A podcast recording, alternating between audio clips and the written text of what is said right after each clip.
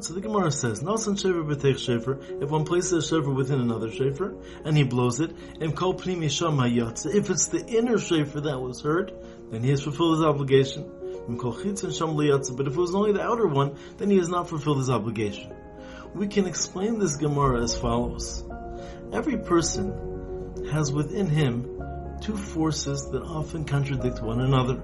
On the one hand, there's the chitzonius of the person that screams for power, wealth, comfort, and luxury. In other words, the gashmius.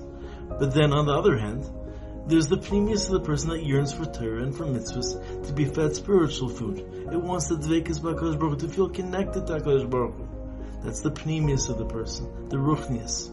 Our kol pnimi is who we really are. It's the stuff that we're made of ultimately when it comes down to the Yom to the Day of Truth, to Rosh Hashanah, we understand the purpose, we understand why we're here. We understand the purpose of existence.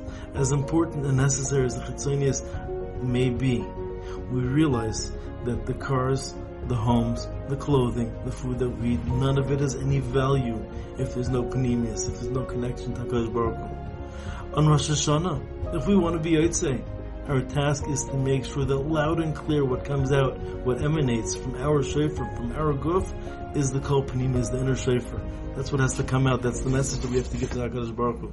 The Gemara tells us a rule on the same daf. The Gemara says, Trei kali mishtami. You can't hear two voices at one time.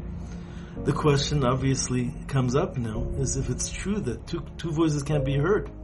So, if we show up with our chitzonius and our pnimius at the same time, which is how we're made, so neither of them will be heard. However, the Gemara does tell us that when something is chaviv, if it's beloved and dear to a person, you can in fact discern one voice from the other.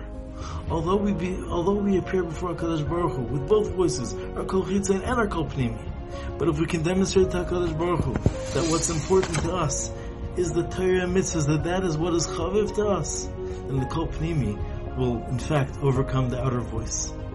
May we be to bring out our kol pnimi this year. May we merit that HaKadosh Baruch Hu should answer all our bakashas l'teva.